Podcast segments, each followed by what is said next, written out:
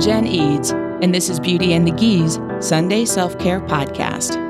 We know you're busy, you work hard, you train hard, and you probably suck at taking care of yourself. Here's today's self care tip Own your happiness.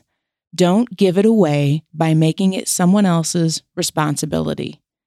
I've done this. I've unknowingly given away the power of owning my happiness by letting someone else's action or inaction throw me into a total tailspin.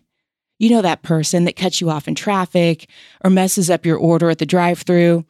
Or this one time at the state fair, I was waiting in a really long line to get my milkshake at the dairy bar on a super hot Indiana day. And the guy was a total jerk when I got to the window. I let him ruin the joy of a state fair milkshake, something that I look forward to every year because I gave him the power to control my happiness. My wife still makes fun of me for how upset I got, and we now refer to that day as the dairy bar incident. Yes, it's frustrating, but in the bigger picture, it's usually just an annoyance. Shake it off and move on. Don't give that small thing or small person control of your happiness. Take it back. It's your happiness. Own it.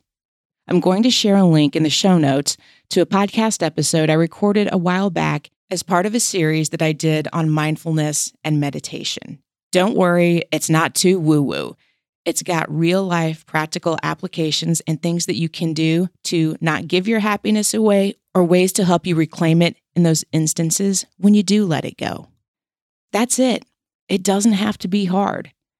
If you know someone that needs to hear this episode, share it with them. If you're listening in Apple Podcast, press those three little dots and you get a menu with the option to share the episode.